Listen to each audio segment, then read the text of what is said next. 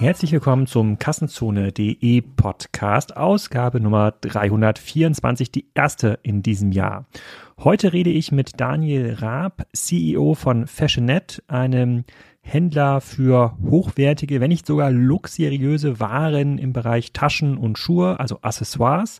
Wir reden darüber, wie groß der Markt ist, wie stark Fashionet in diesem Markt noch wachsen kann, wie die Erfahrung war mit dem Börsengang und wie die Zukunftsvisionen aussehen. Ein sehr spannendes Gespräch, auch im Zusammenhang mit dem Börsengang von Mai Theresa in dieser Woche. Also hört da auf jeden Fall mal rein und ich habe es in den Folgen im letzten Jahr schon angekündigt. Die Sponsoren bei Kassenzone haben demnächst weniger Möglichkeiten, Reichweite zu bekommen. Ich höre nämlich mit der Podcast-Werbung auf, damit ich mich noch mehr auf den Content konzentrieren kann. Deswegen müsst ihr umso besser zuhören jetzt bei den letzten Werbepartnern, die noch im letzten Jahr unterschrieben haben. Einer davon ist Toyota.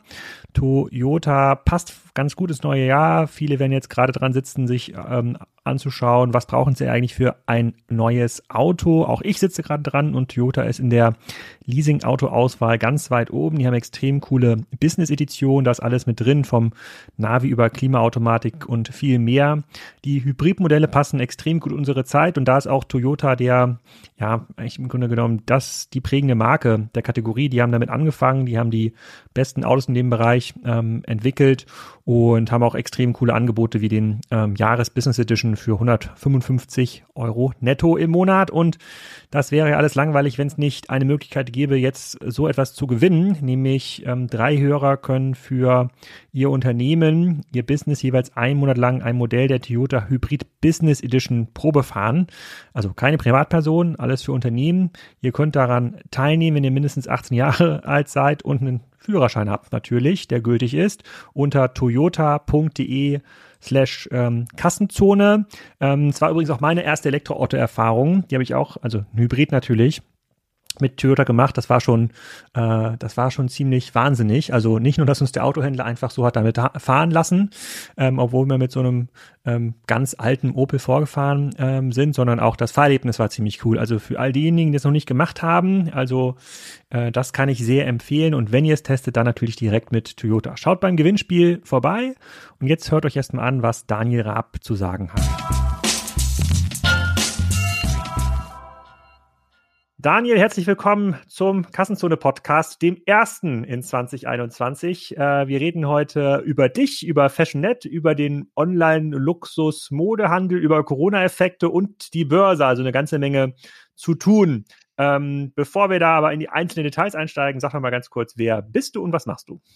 Ja, wie du gesagt hast, Daniel, hallo Alex. Ähm, vielen Dank für die, für die Einladung auch. Mein erster Podcast, äh, vielen Dank dafür, erste Erfahrung. Daniel Raab, ähm, ich bin Händler, ja. Ich habe mein ganzes Leben lang Handel betrieben, äh, grundsätzlich eine Ausbildung als Einzelhandelskaufmann gemacht ähm, bei der Firma World, traditionelles Handelsunternehmen aus Bayern.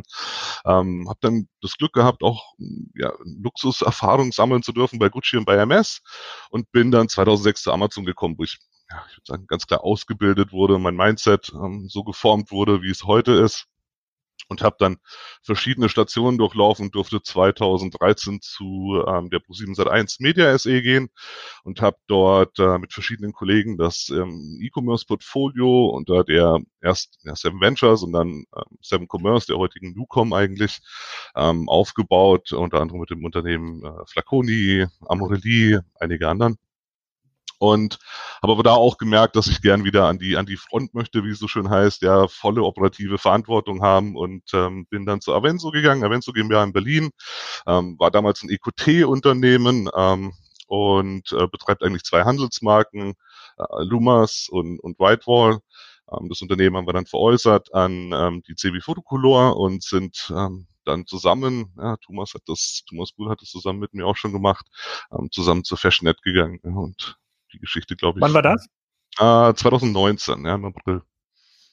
Okay, und zwischendurch ist der Fashionet noch äh, ähm, an die Börse gegangen äh, und da müssen wir vielleicht noch mal bis äh, vorne anfangen. Ähm, mhm. Auch wenn du jetzt später bei Fashionet an, angefangen hast, für denjenigen oder vor allem diejenigen, also Frauen sind ja wahrscheinlich die Zielgruppe von FashionNet, äh, die die Marke noch nicht so kennen, die Handelsmarke noch nicht so kennen.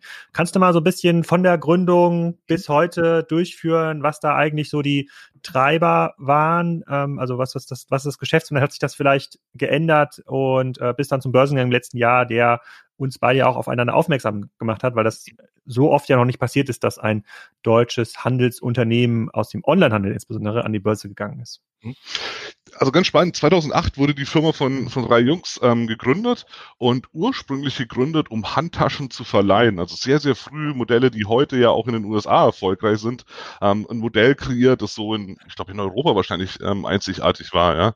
Ähm, man hat aber dann schnell auch gemerkt, dass das ähm, Businessmodell für Europa entweder zu früh war oder vielleicht auch für den europäischen oder die europäische Kundin ähm, ja nicht präferiert war und hat dann innerhalb von zwölf Monaten das Businessmodell umgestellt auf einen, ja, ich würde sagen, normalen E-Commerce-Handel, ähm, wie es dann eben auch andere Unternehmen gemacht haben.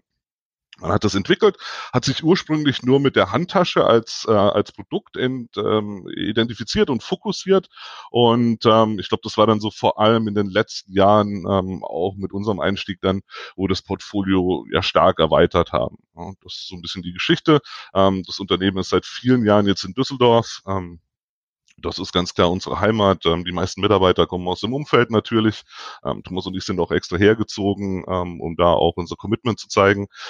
2015 ist dann Genui ähm, als Private Equity Unternehmen eingestiegen und hat eben die Konsolidierung der Anteile ja, vollendet, hat ähm, die ganzen ähm, Seed und, und Series A und B Investoren rausgekauft und zusammen mit den Gründern weiterentwickelt und damals mit den Gründern schon abgesprochen, ähm, auch aus Gründerwunsch heraus, ähm, dass es einen Gründer-Exit in der Zeit von ähm, GNU geben wird, einen Übergang ähm, ans neue Management-Team.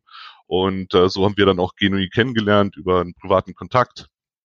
Und ähm, vielleicht ein Jahr oder zwei früher, als, als es eigentlich gedacht war. Aber der Zeitpunkt, ich glaube, das Team hat gepasst und ähm, die drei Jungs ähm, wollten auch wieder gründen und somit hat das, ähm, glaube ich, sehr, sehr gut geklappt. Ja. Hm, wo steht ihr ungefähr heute? Umsatz, Mitarbeiter und in welchen Märkten seid ihr aktiv? Genau, also wir sind sehr, sehr stark fokussiert auf äh, Europa und auf den Dach, also Deutschland, Österreich und Schweiz, ähm, ähm, auf die, geografische Region. Wir machen ungefähr 90 Prozent der Umsätze in 2019 in Dach. Ähm, Deutschland ist mit weitem Abstand unser, unser wichtigster Markt noch. Ähm, das hat sich letztes Jahr schon ein bisschen gedreht. Die Zahlen ähm, werden wir erst veröffentlichen, aber es wird äh, unter 90 Prozent liegen. Das haben wir auch angekündigt. Das war Teile der ähm, Kapitalerhöhung, die wir durch den Börsengang durchgeführt haben, auch in Internationalisierung investieren werden. Ähm, es gibt Analysten, die, die über eine Umsatzerwartung von äh, plus minus 90 Millionen ähm, äh, schreiben für 2020. Ähm, damit fühle ich mich nicht unwohl, sagen wir es mal so. Okay. Und Mitarbeiter, sorry, äh, tut mir leid, wollte ich nicht unterbrechen, Mitarbeiter 150 kann man sagen. Ähm, das hört sich wenig an, weil wir alles in-house machen, bis auf die Logistik. Die Logistikprozesse sind ähm, outgesourced, dementsprechend arbeiten bei uns, wenn du so willst, vor allem Marketing- und äh, Technologiekollegen. Ne? Okay, und vielleicht nochmal kurz zum Geschäftsmodell. Also, wenn ich jetzt mhm. auf eure Webseite gehe, fashionet.de, dann äh, lachen mich da die zentralen Banner Taschen, Schuhe, Schmuck, Uhren, Accessoires und Geschenke für Männer ähm, an. Habt ihr noch im Bereich äh, Taschen und Schuhe da so den Schwerpunkt? Und ich klicke jetzt mal auf so eine Tasche drauf, einfach mal, damit man so ein, ein Preisgefühl äh, bekommt. Da sind ja alle Händler sortieren ja dann nach Marken und äh, das, was dann auch äh, sozusagen gut läuft, geht nach oben. Da haben wir dann eine äh, Michael Kors Tasche, eine, eine für 200 Euro, äh, eine Ralph Lauren Tasche für 250 Euro, so, also eigentlich ein relativ nachvollziehbares Preisgefüge. Wir reden jetzt hier nicht über Taschen von 5.000, 6.000 ähm, Euro. Ist das, ist das richtig beschrieben? Also wenn man so sagt, so in dieser Größenordnung kauft man bei euch Sachen, also Dinge, die man bei in einer Standard-Mainstream-Boutique nicht bekommt, also gehobene Boutique? Genau, also wir beschreiben selber als Premium- und Luxus-Accessoires, ähm, mit denen wir uns beschäftigen. Also alles, was das Outfit letztendlich vervollständigt.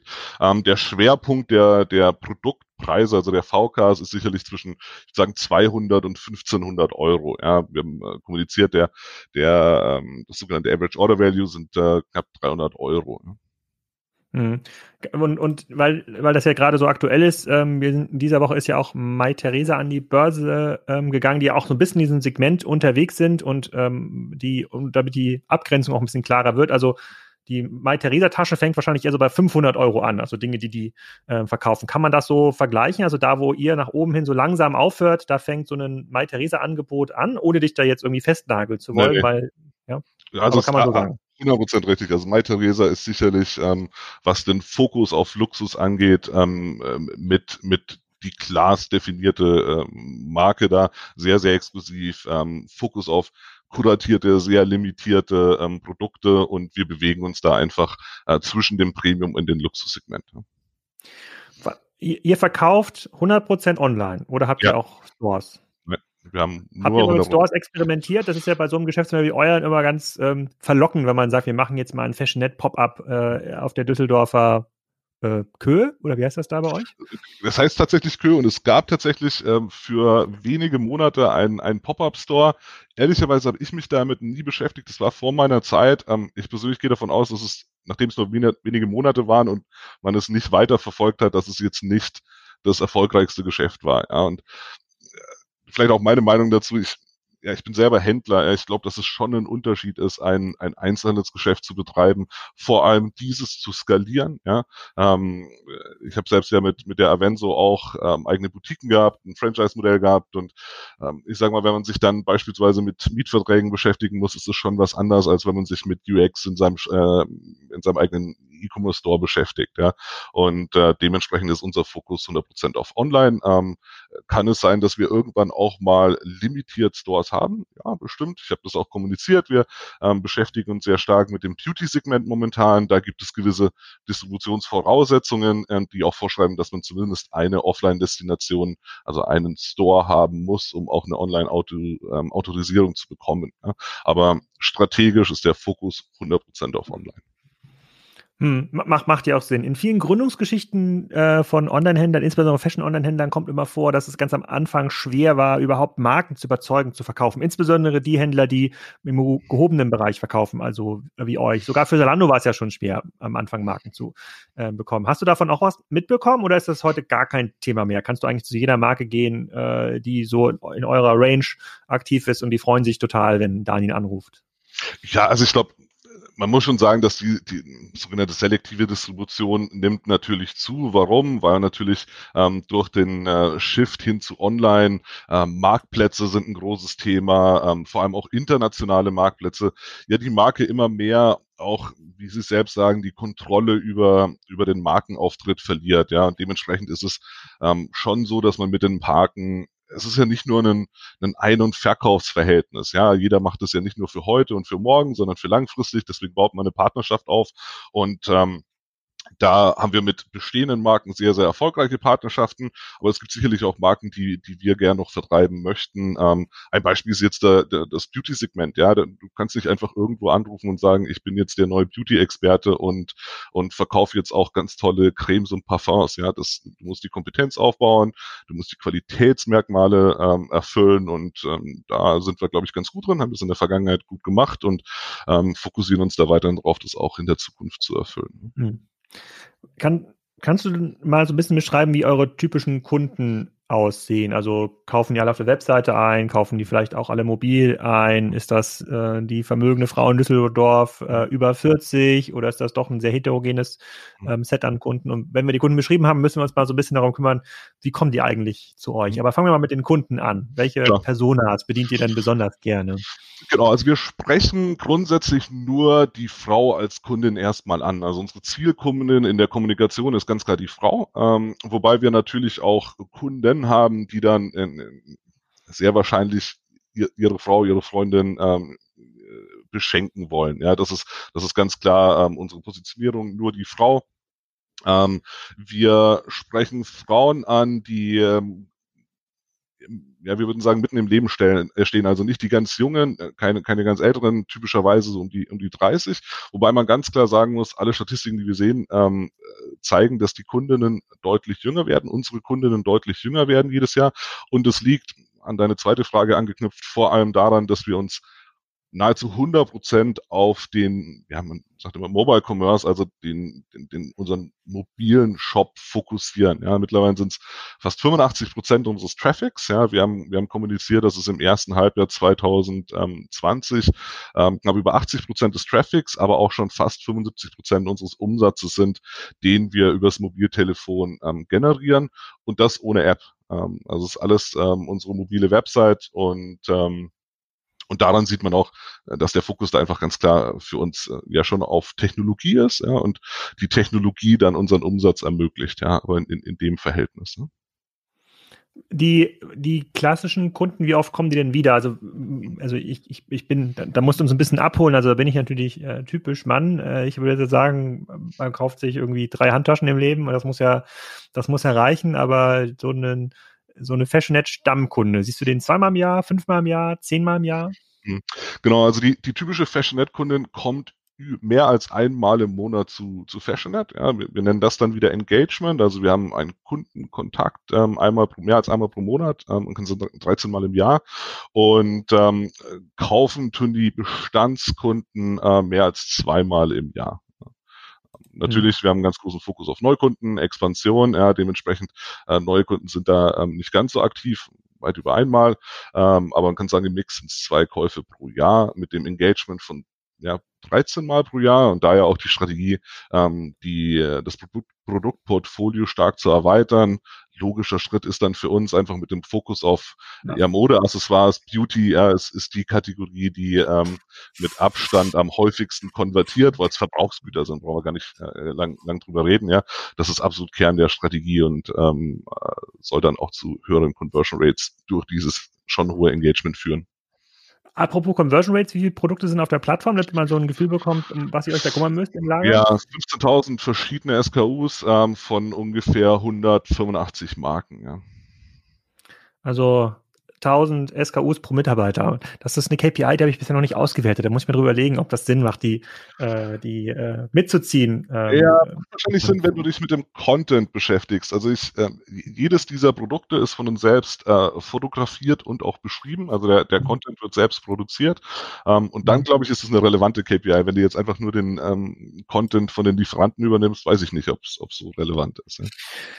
Glaube ich auch nicht. Da war für mich das größte Aha-Erlebnis oder der größte Wow-Effekt war in dem Podcast, den ich mit äh, Pira Naskari aufgenommen habe von Koro Drogerie. Die verkaufen mm, ja so Superfood, äh, irgendwelche, keine Ahnung, Samen aus jungen Ahornbäumen, sowas in der Art. Mhm. Und äh, die haben da massiv investiert in die Produktfotografie. Da sieht wirklich jedes Bild aus wie so ein, wie so ein massiv gepimptes Instagram-Foto. Mhm. Und da sind die von der Conversion Rate äh, auf der Artikeldetailseite von irgendwie 2% auf 6% hochgegangen. Das kann ich mir bei solchen Produkten wie bei euren ja noch viel besser vorstellen. Also wenn man noch viel hochwertiger, noch stärker 3D fotografiert, dann kaufen die Leute eher bei euch als bei, ähm, als bei anderen. Das ist, glaube ich, noch ein riesen, äh, ein riesen Hebel. Ähm, kurz zurück zum Kunden. Wie kommen, wie finden die euch? In, so vor ein paar Jahren haben wir diesen Podcast ja angefangen, immer mit dieser Frage, okay, ähm, kannst du den Kunden zu sinnvollen Kosten akquirieren von Google und Facebook? So, was ist irgendwie der durchschnittliche äh, Warenkorb slash Deckungsbeitrag? Kommen die oft genug wieder? Und dann hatte man dann die Formel, ob das Geschäftsmodell funktioniert ähm, oder nicht. Der Markt verändert sich jetzt ähm, äh, ein bisschen, aber trotzdem müssen wir uns immer schon fragen, so wie stabil ist die Kundenakquise? Also sind es im Wesentlichen Bestandskunden, aus, mit denen ihr halt smartes WhatsApp, E-Mail-Management macht oder mhm. müsst ihr euch schon bei, äh, bei Google um das Keyword Michael Kors mhm. Tasche schlagen? Ja, ich glaube, da haben wir auch alle, die das schon ein bisschen machen, eine, eine Evolution erlebt. Ja, früher waren es einzelne Keywörter, die wir uns angeguckt haben und da äh, versucht haben, manuell Keyword-Strings draus zu bauen. Ja, das, das machen wir natürlich heute nicht mehr. Das macht keiner von uns. Das weißt du auch, wie das funktioniert. Ähm, wir sind in allen Online-Kanälen aktiv. Ähm, Allerdings haben wir dazu auch noch TV als, äh, als Standbein, das für uns sehr, sehr wichtig ist, weil es einfach einen, einen Branding-Effekt hat und mittlerweile ja auch sehr stark Performance getrieben. Ja, aufgrund der, der möglichen Datenerhebung, ähm, die, die in dem Bereich auch möglich ist, ist es ja fast ein 100% Performance-Kanal und funktioniert gar nicht anders wie, wie Google oder Social Media. Ja, ich glaube, das Wichtigste ist sicherlich der dynamische Marketing-Mix. Ja, das war auch immer Gespräch mit den Investoren, weil klassisch waren immer noch Fragen, die, die wir alle früher auch bekommen haben. Wie hoch ist dein, dein Direct Traffic Mix und so weiter? Und man hat ja früher mal ähm, verkauft, dass Direct Traffic kostenlos ist. Das ist ja nur bedingt richtig, weil du ja auch in Branding investieren musst. Facebook, ja, so andere Social Media Kanäle. Bei uns auch noch TV, bei vielen anderen Unternehmen. Ähm, und für uns ist einfach wichtig, ähm, dass wir, wie du es auch angesprochen hast, den, die Customer Acquisition Kosten managen. Ja, wir sind mit der ersten Order profitabel. Ähm, auch da, wir haben kommuniziert, die Customer Acquisition ähm, Kosten waren bei 43 Euro im ersten Halbjahr pro, pro Kunde. Ähm, was da auch immer ganz wichtig ist, glaube ich, das ist ja keine akademisch definierte äh, KPI, die jeder gleich und vergleichbar hat. Ja, bei uns ist es so, dass wir ähm, 100 Prozent aller Marketingkosten auf äh, die Neukunden allokieren ähm, und ähm, dann auch noch die Distributionskosten ähm, in der Customer Lifetime Value reflektieren ja, und, und dann von quasi einer profitablen Akquisition ähm, sprechen. Okay, bei 43 Euro pro äh, Neukunden, ähm, wobei in Wahrheit müssen, sind es ja gar nicht 43 Euro, weil natürlich die äh, Werbeausgaben, die ihr habt, ja auch für die Bestandskunden sind. Aber das ist ja dann schon mal umso besser. Also bei 43 Euro pro Neukunde, äh, wenn ihr damit schon profitabel seid, sind die Warenkörbe ja deutlich jenseits der 100 Euro. Genau, knapp 300 Euro. Also äh, 285 hm. haben wir äh, kommuniziert, ja. Hm, okay, ja das, ist ja, das ist ja schon mal cool. Das spricht ja schon mal deutlich mehr für so ein E-Commerce-Modell als bei einem Modell wie bei Wish, wo man dann irgendwie für 5,50 Euro dann äh, Drohnen, äh, die auch gar nicht funktionieren, verkauft aus, äh, aus, äh, aus China. Ähm, vielleicht nochmal ein kurzes Wort zum, zum Wettbewerb. Die Fashionet, als ihr gegründet, äh, als Fashionet gegründet worden ist, gab es noch nicht so viele äh, Premium-Taschenschuhe-Händler. Nun muss ja eigentlich jede Boutique auch durch Corona bedingt, die solche Ware hat, online anbieten. Drückt sich das irgendwie aus? Also merkt ihr, dass jetzt mehr Unternehmen in diesen Markt reindrängen, dass vielleicht auch ein, ähm, keine Ahnung, Salando nach oben wächst, ja, in den Taschen, ein Mai Theresa äh, von oben kommt äh, und damit der Wettbewerb größer wird? Spürt ihr sowas oder sagt ihr, der Marktwachstum, die Nachfrage wächst eigentlich schneller als der Wettbewerb das verdichtet? Also grundsätzlich ist der Zugang sicherlich einfacher, also der Marktzugang für Offline-Händler ähm, sicherlich einfacher, als er vor zehn Jahren war. Äh, Technologien wären viel einfacher umsetzbar und so weiter. Ähm, man muss aber schon sagen, so wie du es auch beschrieben hast, es ist ein großer Vorteil für alle ist, die ja auf bestehende Modelle, bestehende Kundenbasis und so weiter zugreifen können, um die Skalierung, die für uns alle im E-Commerce unglaublich wichtig ist, ähm, ja erfolgreich durchzusetzen. Deswegen glaube ich ehrlicherweise nicht, dass der der direkte Wettbewerb massiv größer wird, ähm, sicherlich eher über, über Plattformen, wie es ja auch Zalando ist, ja, die, die ja gerade jetzt auch in, in Corona mit ihrem Modell nochmal sehr, sehr erfolgreich waren, vielen Händlern ja auch ähm, zu umsetzen in den, in den äh, Lockdown-Zeiten verholfen haben, ja. Ähm, aber es ist ja dann auch, wie wir besprochen haben, was anderes, ja, einfach nur das Produkt hochladen mit Standardfotos. Ich mache immer das Beispiel, das ist ähm, für, für uns Jungs immer ein bisschen schwer zu verstehen, aber so ein Foto von dem Innenleben der Tasche ist für die Frau sehr, sehr wichtig das wissen wir, ja, wenn du auf die Standardfotos gehst, ist es häufig nicht so, ja, die Länge, äh, die Länge der Henkel und so weiter. Also man muss sich schon mit den Produkten ähm, ja auch als Unternehmen identifizieren und seine ähm, seine Kompetenzen aufbauen. Und für uns ist einfach ähm, die Kompetenz in diesem Accessoire-Bereich sehr, sehr groß. Und ich glaube, dass wir dann sehr starken Wettbewerbsvorteil haben. Auch damit, dass wir uns eben auf die Accessoires fokussieren, weil der, der Verkauf von Textilien schon nochmal was ganz was anderes ist. Ja, und ähm, die allermeisten unserer ähm, Wettbewerber fokussieren sich eigentlich, und das sieht man ja auch in den Umsätzen, ähm, mit den, mit den, mit der Kategorie Fashion, ja, und, und nicht so sehr auf Modeaccessoires. Und wenn wir dann die Kurve wieder schlagen zu dem Thema Mobile, ja, und der, der sogenannten Penetration, ähm, hin zu den Mobiltelefonen, also ich, von, von Gucci damals weg bin und zu Amazon gegangen bin, das werde ich nie vergessen, hat mir einer gesagt, wow, jetzt hast du ein endloses Schaufenster, ja. Ähm, weil man natürlich aus diesem Offline, aus, aus diesem Offline-Gedanken kommt. Und wenn man mal überlegt, ja, mit dieser, mit dieser Mobile Penetration, so klein waren die Schaufenster noch nie, ja, selbst mit einem iPhone Max oder was auch immer es äh, andere äh, Telefone in der Größe gibt. Ich, ich weiß nicht, ich schätze, mein iPhone hat irgendwie acht acht bei 15 Zentimeter, ja. Ähm, das ist sicherlich das kleinste Schaufenster, das man jemals hatte und ähm, dementsprechend wird die Technologie viel wichtiger, Personalisierung, welches Produkt wird wann, welchen Kunden angezeigt, wie auch, ja. Ähm, und das wird sehr, sehr schwer sein, ähm, für kleine lokale Händler. Ich glaube, ähm, dass da einfach viele Plattformen helfen können, wie beispielsweise Zalando. Ja, wobei ich das, was Zalando macht, ich glaube, kann eine lebensverlängernde Maßnahme sein für Händler, aber ist natürlich kein strategischer, äh, kein strategisches Out. Ne? Das muss man, das, das, muss man ganz klar sagen. Die, ähm, äh, du hast gerade gesagt, dadurch, dass ihr euch nicht auf Fashion kümmert, habt ihr ein paar strukturelle Vorteile. Meinst du damit auch die Retourenquote? Also werden solche Taschen dann deutlich weniger retourniert als ein durchschnittliches Michael Kors Sommerkleid zum Beispiel? Ich gehe stark davon aus, um ehrlich zu sein, habe ich mich jetzt nicht 100% mit den Retourenraten von, von Mode äh, beschäftigt. Ich weiß es aus meiner Amazon-Zeit natürlich, wie, wie hoch die grob sind. Ähm, ich glaube, dass. Ja, können, also 50 Prozent sind immer noch, also je nach Kategorien sowas sind schon immer noch äh, eine gute Schätzgröße. Ja, ja, nehmen wir die mal an. Ähm, da sind wir deutlich drunter, wobei ich auch da ganz klar sagen muss, die Retourenquote ist eigentlich nicht so relevant wie die Kosten, die dadurch erzeugt werden. Ja? Ich, ich gebe dir ein Beispiel. Wir, äh, wir haben auch einen sehr relevanten Anteil von, äh, von unserem Umsatz im, im Bereich Sonnenbrillen. Ja? Es ist extrem schwer, die eine perfekte Brille, du bist auch Brillenträger wie ich, ähm, ich würde es nicht hinkriegen. Ja? Ähm, nur ist das eine Kategorie, wenn du die operativ gut bearbeitest, ja, ähm, wo du, wir nennen das Recovery Rate, wo du ohne Investition, ja, du musst sie natürlich reinigen, aufarbeiten, ähm, direkt wieder ins Lager buchen kannst und weiterverkaufen kannst, ja. Ähm, und das ist natürlich bei Produkten wie einer, weiß ich nicht, einer weißen Bluse wahrscheinlich schwieriger. Ich kenne das aus meinen Anfangszeiten. Ähm, wenn die Damen Make-up tragen und eine weiße Bluse anziehen, ähm, wird das Weiterverkaufen sehr, sehr schwer.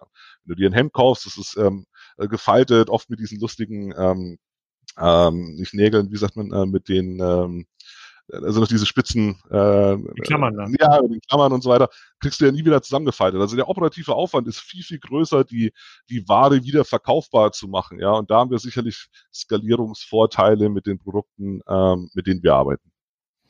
Hm, okay, ver äh, verstehe ich. Ähm, hm.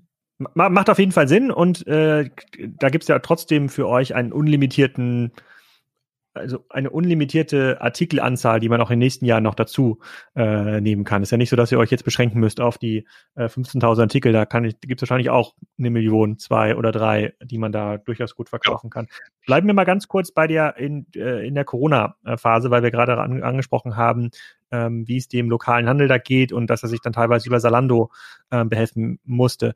Wie habt ihr das erlebt mit Corona? Also vielleicht von Februar, wo so der erste Einschlag war im letzten Jahr, ist jetzt fast ein Jahr her, bis, bis heute. Also wie hat sich das gegen die Planung des Geschäftsmodells ähm, ähm, ausgedrückt und äh, wie habt ihr das gemanagt? Genau, also ganz grob kann man natürlich sagen, im März, ich glaube, das hat jeder gesehen, ähm, gab es rund um den ersten Lockdown äh, wirklich einen, einen massiven Einbruch. Ja, wir haben, wir haben den März extrem gut gestartet und sind in der zweiten Hälfte des, des März äh, ja negativ sogar in der Entwicklung Year over Year geworden. Ja.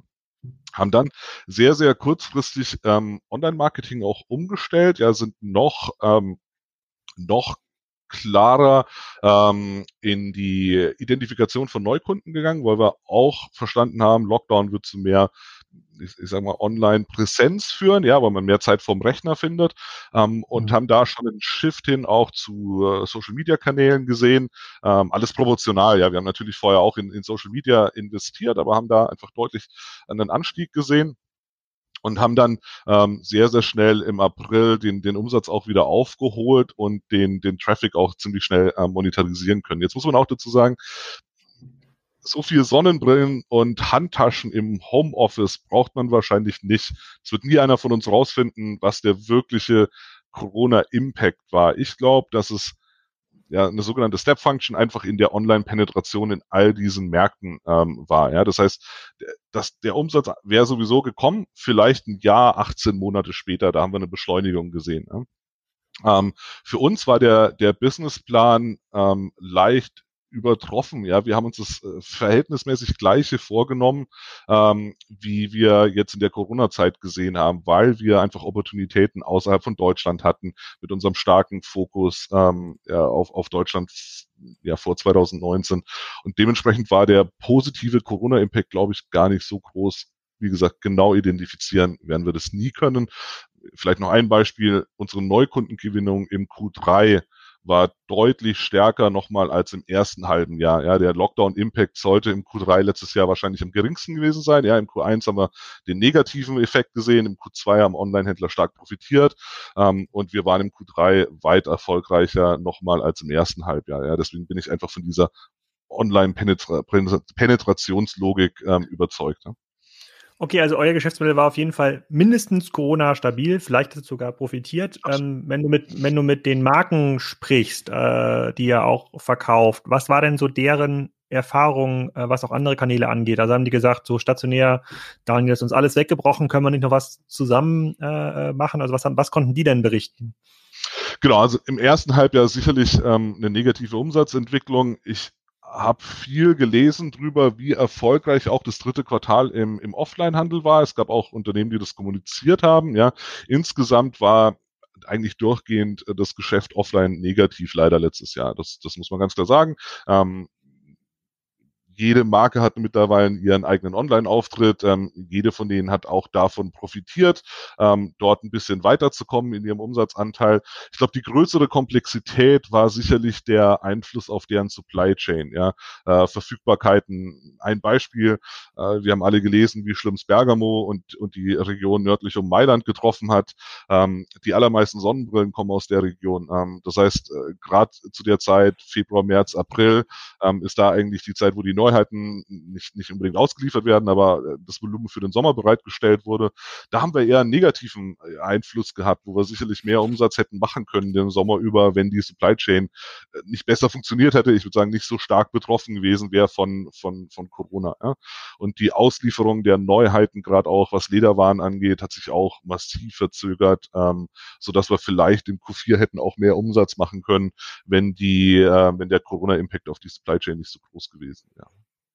Hm, okay. Ähm, aber also ich fasse mal zusammen. Erstmal, grundsätzlich hat euch das Jahr nicht geschadet äh, und der Markt hat sich wahrscheinlich deutlich richt stärker Richtung Online orientiert. Und auch die Marken werden sich natürlich fragen, muss man die Kooperation mit den Online-Händlern nicht verstärken, um da in der nächsten Viruswelle, die auch irgendwann kommen wird, leider, äh, äh, nicht noch ein, etwas resilienter ähm, zu sein. Dann reden wir mal über euren ähm, Börsengang, der ja auch passiert ist im, äh, im letzten Jahr. Kannst du mal erzählen, also für diejenigen, die es noch nie gemacht haben, wie funktioniert so ein Börsengang? Da hört man ja immer intensive Arbeit, irgendwie sechs bis zwölf Monate von wir wollen an die Börse gehen, bis dann irgendwann das Listing äh, passiert ist und was das auch verändert hat, vielleicht für eure tägliches Geschäft. Also guckst du jetzt jeden Tag auf den Börsenkurs, tickt der jetzt nur noch in Quartalen, also äh, wartest du jetzt quasi mit wichtigen Meldungen vor den, äh, bis zu den nächsten Quartalsergebnissen, damit man das irgendwie beeinflussen kann. Vielleicht kannst du uns da mal ein bisschen abholen. Ja, ich glaube, ich meine, du hast es auch schon gemacht, ähm, eine, eine Kapitalrunde zu drehen, also ein, ein Kapital zu, zu racen, wie man so schön auf, auf Neudeutsch sagt, ja, äh, ist, ist wahrscheinlich sehr ähnlich. Ja, du hast natürlich sehr viele Investoren-Meetings. Ich glaube, die, ähm, die große äh, der große Unterschied ist einfach, dass der Markt viel volatiler ist. Ja, wenn, wenn du normal race, kennst du dein, dein, äh, deine Investoren, ähm, du weißt, wie der Markt sich verhält und so weiter. Ähm, das ist natürlich in so einer Corona-Zeit, äh, wie sich die Börse verhält, weiß keiner von uns. Ich, ich glaube nicht, dass das einer behaupten kann. Ähm, viele meiner Investoren, die ich gesprochen habe, waren da auch ähm, sehr, sehr offen und sagen, ja, mal schauen, was einfach passiert. Und ich glaube, das ist das, große Risiko, dass man einfach sehr, sehr viel Arbeit, wie du gesagt hast, die Vorbereitung ähm, ist sehr lang. Was ich sagen kann, ist, wir haben im Herbst 2019 ähm, schon die ersten Investoren-Meetings gemacht, um, um zu verstehen, ob wir in Anführungsstrichen groß genug sind. Ja, wir sind ja sicherlich nicht das größte ähm, E-Commerce-Unternehmen an der Börse. Ähm, und haben da sehr, sehr gutes Feedback bekommen und haben uns dann ähm, im Frühjahr ähm, kurz nach dem ersten Lockdown dazu entschieden, den Prozess auch zu exekutieren. Und dann sind sehr, sehr intensive sechs Monate, wo man ja eigentlich also viele Jobs hat. Ja, ähm, man schreibt dann den Börsenprospekt, den schreiben natürlich die Anwälte. Nur die Anwälte schreiben auch nur den ja Teil, den die Anwälte halt schreiben können, ja, über das Businessmodell, die Strategie und Co., ähm, die ganzen KPIs, äh, die Definitionen und auch die, ähm, die ganze Strategie, wie man sein Unternehmen präsentieren will, ja, ähnlich wie in der Pitchrunde, wie du sie wahrscheinlich machst, ähm, äh, musst du dein Unternehmen ja auch sehr stark verkaufen, aber das auch ähm, belegen mit Zahlen ähm, und, äh, und dann auf Roadshow gehen. Ja, und da ist wahrscheinlich der Unterschied, dass die, ähm, dass die Gespräche ähm, kürzer sind. Also die, die äh, Verkaufsrunden und Pitchrunden, die ich gemacht habe, waren, waren längere Gespräche als die, die Investoren-Meetings mit, ähm, mit institutionellen Investoren. Aber dafür hast du halt eine unendliche Anzahl. Also wir haben innerhalb von wirklich wenigen Tagen 150 Meetings gemacht. Ähm, jeder von uns war viel vor dem Computer gesessen, ich habe meine Kinder nicht viel gesehen, weil wenn wir dann fertig waren, ähm, haben wir eben noch gearbeitet. Ja, aber das Tagesgeschäft ging, ging weiter und das ist schon ein sehr intensiver Prozess und immer im Hintergrund mit der Gefahr, du weißt nicht, ob der Markt dreht, ob du es erfolgreich in Anführungsstrichen abschließen kannst, das Projekt. Und das war bei uns wahrscheinlich nochmal besonders ähm, herausfordernd, weil wir, wenn du dir das anschaust, ähm, der, der Tag des, der, der Erstnotiz war am 29. Oktober und das war, glaube ich, ein einen Tag vor, vor Beginn des Lockdowns und die Tage vorher wurde dann kommuniziert, es wird wieder einen Lockdown geben und, und DAX und alle Märkte sind wieder, wieder ja, stark abgefallen, ja, und dann da haben wir schon mit uns gerungen oder ja, Sorgen gemacht, ja, bricht der Markt so stark ein, dass wir es nicht schaffen. und das letzte Jahr all die Arbeit wäre umsonst gewesen. Und das ist, ähm, das ist schon ein harter Prozess, muss ich gewesen, auch emotional einfach. Hm.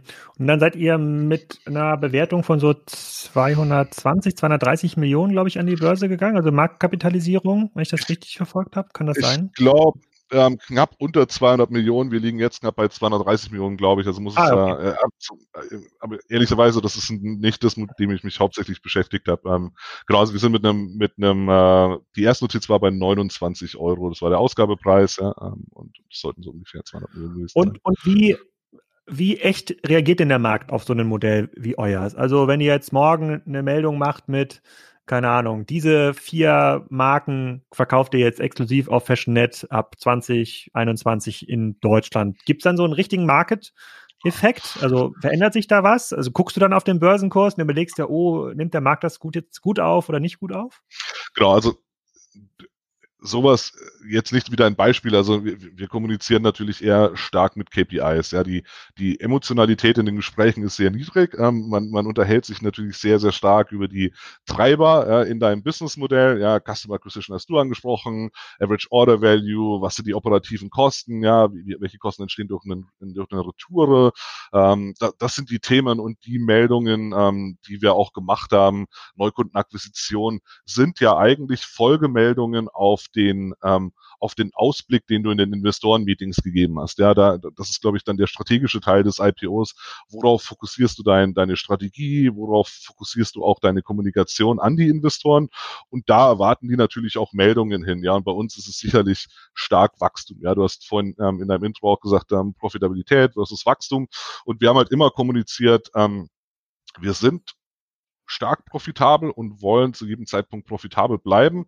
Ähm, können aber auch sehr dynamisch wachsen. Und das ist so die, die, die Kernkommunikation auch an die Investoren gewesen. Und da gibt's dann eben Follow-ups mit den Quartalsmeldungen oder sonstigen Meldungen, die man dann macht.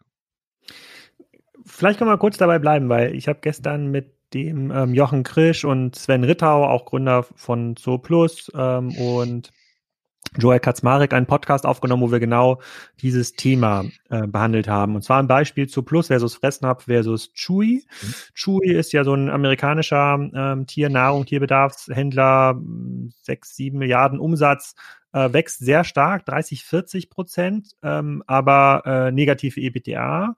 Ähm, zu Plus jetzt mit fast zwei Milliarden, äh, wächst ein bisschen weniger stark, eher so 10, 20, 25 Prozent und hat aber immer ein positives Ergebnis, wenn auch nicht hoch. So, und ist natürlich deutlich älter zu Plus, ja. Ähm, an der Börse wird ja das Modell, was viel stärker wächst, gerade deutlich besser honoriert. Also die Bewertungen sind einfach ähm, äh, viel besser. Und da haben wir gestern auch hart diskutiert, ist zu Plus super gemanagt, ja, haben ihre Kosten im Griff, wachsen irgendwie gut, ja, ist also ein sehr bestandskundenorientiertes Business, das verdient irgendwie Geld, wird aber gar nicht honoriert, versus Chewy, äh, klassischer, klassischer Wachstumscase und wenn die bestimmte, ja, bestimmte Schwerwerte überschritten haben, dann werden die auch schon irgendwie Geld verdienen, ähnlich wie Salando damals. Ähm, wenn ich mir sowas angucke, dann denke ich mir so, hm, macht das Sinn in dieser, wir wachsen zwar, aber wir wollen auch Geld verdienen, Schiene drin zu bleiben. Und wie du schon gesagt hast, ist es ja eine Art Storytelling, die man auch mit der Börse zusammen macht. Oder ist es nicht viel cooler, doch jedes Jahr vielleicht auch die Ausgabe neuer Aktien einfach ein bisschen mehr Geld einzusetzen, um dann stärker zu wachsen? Kann man das drehen? Also könnte man vielleicht morgen entscheiden, komm, wir verabschieden uns von dem, von der kaufmännischen korrekten Strategie äh, und gehen in die Strategie, die die Börse eher honoriert. Ich glaube, du hast so einen kleinen Zwischensatz gemacht und den fand ich äh, essentiell durch die Ausgabe neuer Aktien. Das ist ja, glaube ich, das Tolle an einem, an einem gelisteten Unternehmen. Ja, ähm, du kannst theoretisch jederzeit Kapital aufnehmen durch die Ausgabe neuer Aktien. Ähm, natürlich brauchst du deine, deine Aktionäre dafür und eine Zustimmung. Aber wenn du dann die operativen Zahlen hast, die einfach Wachstum unterstützen, organisch oder anorganisch, ähm, ist es ein sehr strukturierter und einfacher Prozess, ähm, neues Kapital aufzunehmen. Und da kommt jetzt einfach auch meine Überzeugung, das ist, glaube ich, gar nicht, gar nicht so sehr muss man das machen, sondern meine oder auch unsere Überzeugung, ähm, die, die ganz klar auch mit unserem Aufsichtsrat abgestimmt ist, ist, dass die Profitabilität einfach auch einen gewissen unternehmerischen Erfolg in Kombination mit dynamischem Wachstum zeigt. Ja? Und das ist auch eine Differenzierung. Könnten wir schneller wachsen, ähm, wenn wir wenn wir deutlich mehr investieren und vielleicht unprofitabel drehen, ja, bestimmt ja, aber dann ist ja auch die Frage, welche Kunden akquirierst du, wie verändern sich deine KPIs dadurch, ja, und ähm, so wie wir unser Modell jetzt aufgesetzt haben, sind wir einfach stark überzeugt, dass wir auch Krisen überstehen können, Veränderungen, die wir nicht beeinflussen können, überstehen können und trotzdem immer dynamisch wachsen können. Und das, das macht uns stolz und gibt uns einfach auch die Ruhe, sich auf unsere operative Entwicklung zu konzentrieren. Ja? Ähm, wir, wir brauchen nicht racen, weil das Geld ausgeht. Ja? Wir sind profitabel ähm, und, und generieren äh, Geld, Cash und können uns auf unser Geschäft fokussieren. Und wenn es Opportunitäten gibt, Internationalisierung organisch, anorganisch, können wir jederzeit zum Kapitalmarkt gehen und mehr Geld aufnehmen, das dann ja keinen Einfluss erstmal auf deine, deine operative Performance hat. Ja, eine Kapitalerhöhung hat keinen Einfluss auf deine PNL. Ne? Und das ist Teil der Strategie und Grund, warum wir an, an die Börse gegangen sind, weil wir überzeugt sind, dass das ein gute, gutes Setup ist. Aber könntest du denn, wenn du sagst, wenn, wenn, wenn man jetzt sagt, hier, Daniel, sind weiter 100 Millionen, ja, so, ähm, dein Businessplan 2021, 2022, schön und gut, hier sind nochmal 100 Millionen, jetzt äh, wachs mal. Also, wo würde man denn investieren? Würde man wirklich in der Kundenakquise investieren? Würde man vielleicht eigene Marken entwickeln? Würde man deutlich mehr äh, Marken einkaufen oder Ware einkaufen, um besseren, äh, bessere Einkaufspreise zu erzielen? Also, wo sind denn die, Hebel in dem Modell? Oder würde man vielleicht einfach jetzt äh, Boutiquen aufkaufen, die kurz vor der Pleite sind, zum Nulltarif äh, und gucken, dass man die Kunden, die dort reinkommen, schnell nochmal online dreht? Genau, also das, letzte hatte ich ja ausgeschlossen. Ja, die, die Offline-Akquisition steht jetzt nicht, nicht, äh, nicht auf unserer Agenda. Äh, wahrscheinlich würde ich es auf drei Themen runterbrechen. Mitarbeiter, ja, ähm, du würdest einfach weiter in Mitarbeiter investieren. Die musst du aber auch erstmal gewinnen können, ja. Ähm, du würdest sicherlich in Kunden ähm, investieren, aber auch die müssen in Anführungsstrichen ja die Kunden sein, die du wirklich haben willst, Kunden, die auch langfristig ähm, dir helfen, dein Geschäft erfolgreich zu betreiben. Ähm, und das letzte sicherlich äh, Technologie. Ja, wir, wir arbeiten mit unserer eigenen äh, Technologie, äh, die ist in-house entwickelt. Ähm, da würden wir natürlich auch weiter investieren. Aber auch da gibt's ja Punkte, ja, ich meine, wir ich glaube, das weißt du auch sehr, sehr gut. Ähm, äh, zwei Entwickler äh, können nicht einfach doppelt so schnell arbeiten, ja, zumindest ab einer gewissen Größe. Wenn die Teams größer werden, verlierst du an Effizienz, ja. Ähm, die Projekte werden vielleicht weniger äh, gut koordiniert, deswegen ist es uns ähm, in Anführungsstrichen lieber und wir glauben werthaltiger, wenn wir die Entwicklung in unserer Geschwindigkeit machen, die man weiter skalieren kann. Das tun wir. Ja, wir bauen auch weiter Mitarbeiter auf. Wir wollen dieses Jahr ja knapp 30 Mitarbeiter dazu nehmen. Das ist auch schon nochmal ein Schwung für uns vor allem in der Corona-Zeit und ähm, äh, glauben aber, dass wir das sehr, sehr dynamisch machen können. Und dynamisch heißt für uns, dass wir stark zweistellig wachsen. Ne? Hm. Okay, also der Sebastian Betz äh, von About You hat immer gesagt, äh, mit einem Beispiel den Entwicklern, also ähm, fünf Köche machen die eine Pizza jetzt auch nicht schneller fertig.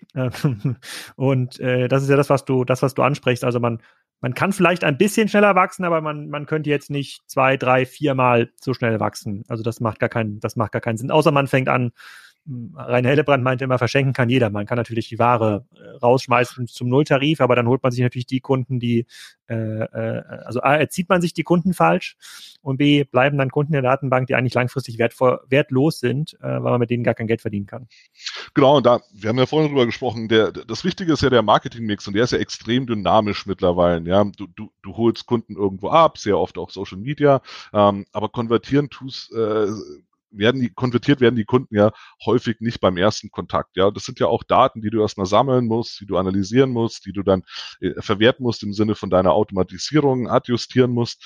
Ähm, und wenn du in neue Märkte gehst, Länder, die reagieren einfach anders. Ja, wenn wir uns den Umsatz anschauen in, in, außerhalb von Dach, ist der schon anders strukturiert, als er in, in der Dachregion strukturiert ist. Ja, es gibt gewisse Unterschiede von Marken. Das muss in dein Forecasting für dein, für deinen Einkauf fließen. Ähm, und dementsprechend sind wir so, wie wir uns aufgestellt aufgestellt haben, für uns 100% überzeugt, dass die richtige Strategie ist, gesund, aber sehr dynamisch zu wachsen.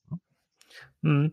Du bist ja als, als börsennotiertes Unternehmen nicht mehr in der Lage, also du als Geschäftsführer nicht in der Lage, jetzt vorwärts gerichtete Statements abzugeben. Ich glaube, das ist so ein bisschen das Limit, äh, oder, äh, mit dem wir hier sprechen. Wenn du dir jetzt aber mal diesen Markt anguckst, in dem wir aktiv sind, wie gesagt, Mai Theresa ist ja jetzt, wir nehmen das äh, jetzt an einem Freitag auf, das geht am Wochenende live, die sind diese Woche live gegangen. Mhm. Ich glaube, mit einer Bewertung von zwei Milliarden plus äh, ähm, auch. Wir sehen jetzt äh, einen Börsengang von About You in Vorbereitung. Vielleicht kommen die dieses Jahr auch noch an die Börse, vielleicht nächstes Jahr.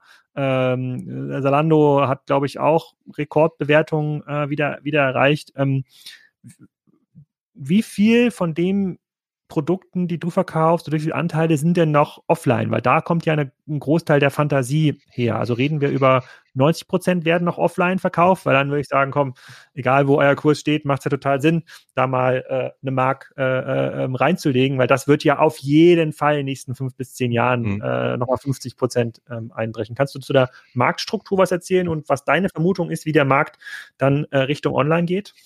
Genau, also wenn du dir die Daten anschaust, die ja auch ja nur bedingt verfügbar sind, ähm, spricht eigentlich jede Quelle von einer sogenannten Offline-Penetration von weiter 85 Prozent. Das ist so die, die große Zahl. Also wahrscheinlich werden sogar 85 Prozent der Umsätze weiter im stationären Einzelhandel gemacht.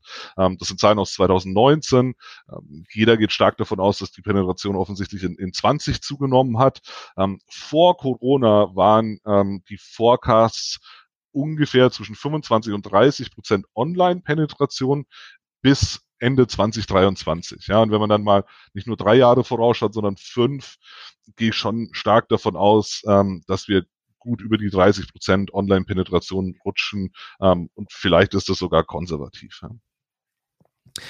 Genau, wobei ich glaube halt, ein Effekt wird dabei immer außer Acht gelassen. Äh, und zwar ist es, dass, ähm, äh, dass natürlich viele Geschäftsmodelle, die heute noch diese stationäre Basis haben, ähm, dass die ja nicht linear runtergemanagt werden können, sondern da gibt es ja einen gewissen Schwellumsatz. Wenn der unterschritten ist, dann ist das einfach vorbei. Ja, das äh, und ich finde, da sind wir jetzt ja schon bei vielen, also nicht nur durch Corona, sondern auch vor Corona gab es ja schon ja kaufmännisch an der Kante äh, strukturierte stationäre Modelle, wenn denen nochmal zehn Prozent weggehen, und da sind wir jetzt in diesem Jahr ja gerade dran, ja, diese zehn Prozent einfach ad hoc verloren gehen, dass es diesen Sprungeffekt ähm, gibt, dann reichen denen auch die anderen 60, 70 Prozent nicht mehr aus, weil diese Infrastrukturkosten, also Personal wird nicht billiger, ja, muss man ganz klar ähm, sagen.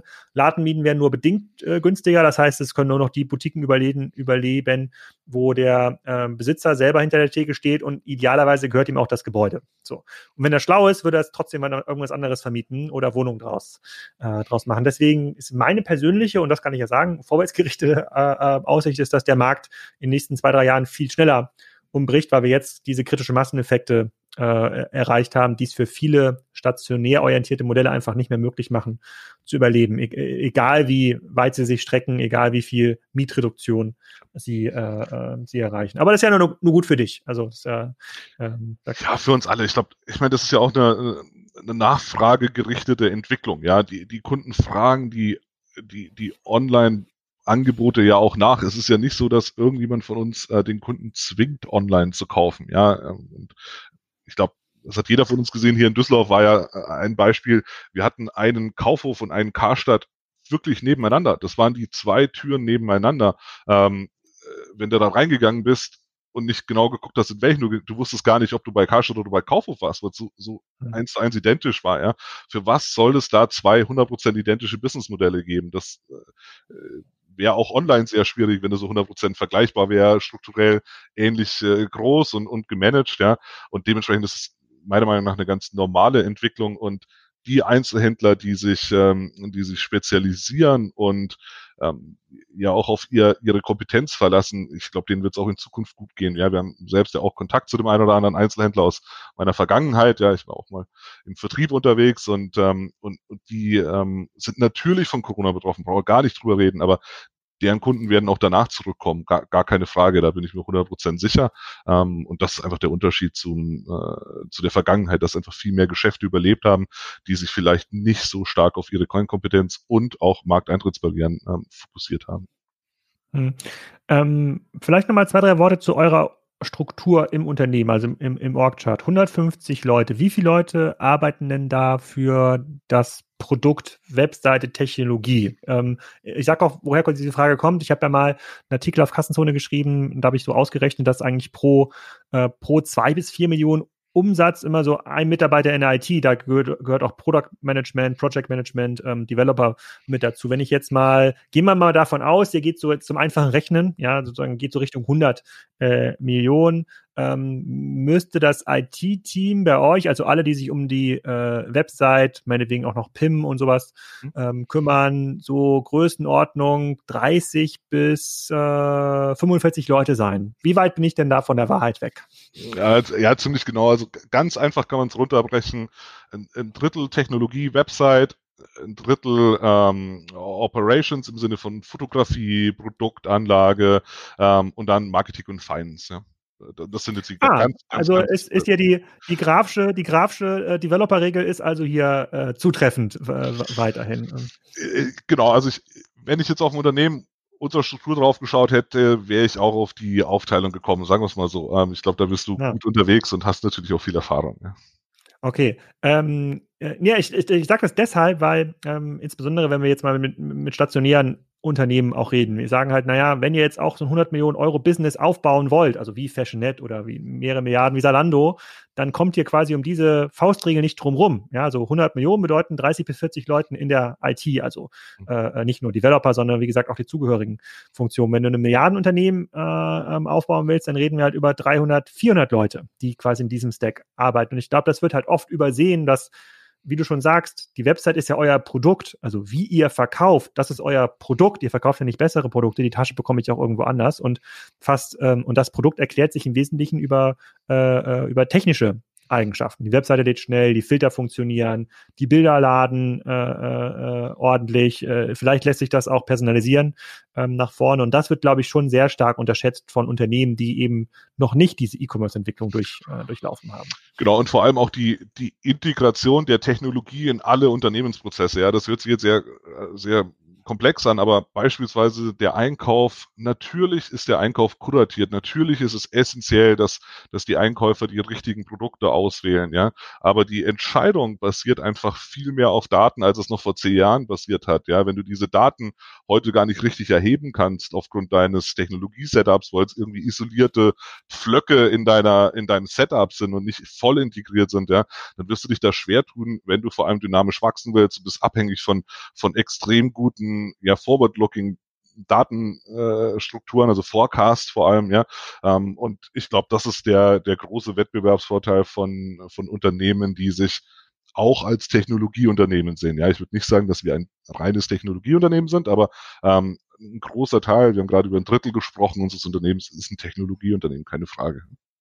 Mhm wenn du dir für 2021 was wünschen kannst, was, äh, was wäre das? Du kannst dir auch Mitarbeiter wünschen. Hier hören ja ein paar tausend Leute äh, zu. Gibt es offene Jobs bei Fashionet, wenn man sich für Modefashion in Düsseldorf? Äh, kann, man, kann man vielleicht auch aus dem Homeoffice in Kiel arbeiten? Genau, also Homeoffice, wir sind äh, nahezu durchgehend wirklich seit diesem äh, 12. März ähm, im, im Homeoffice. Ähm, ich glaube, ich war vier, fünf Tage seitdem mal wieder im Büro.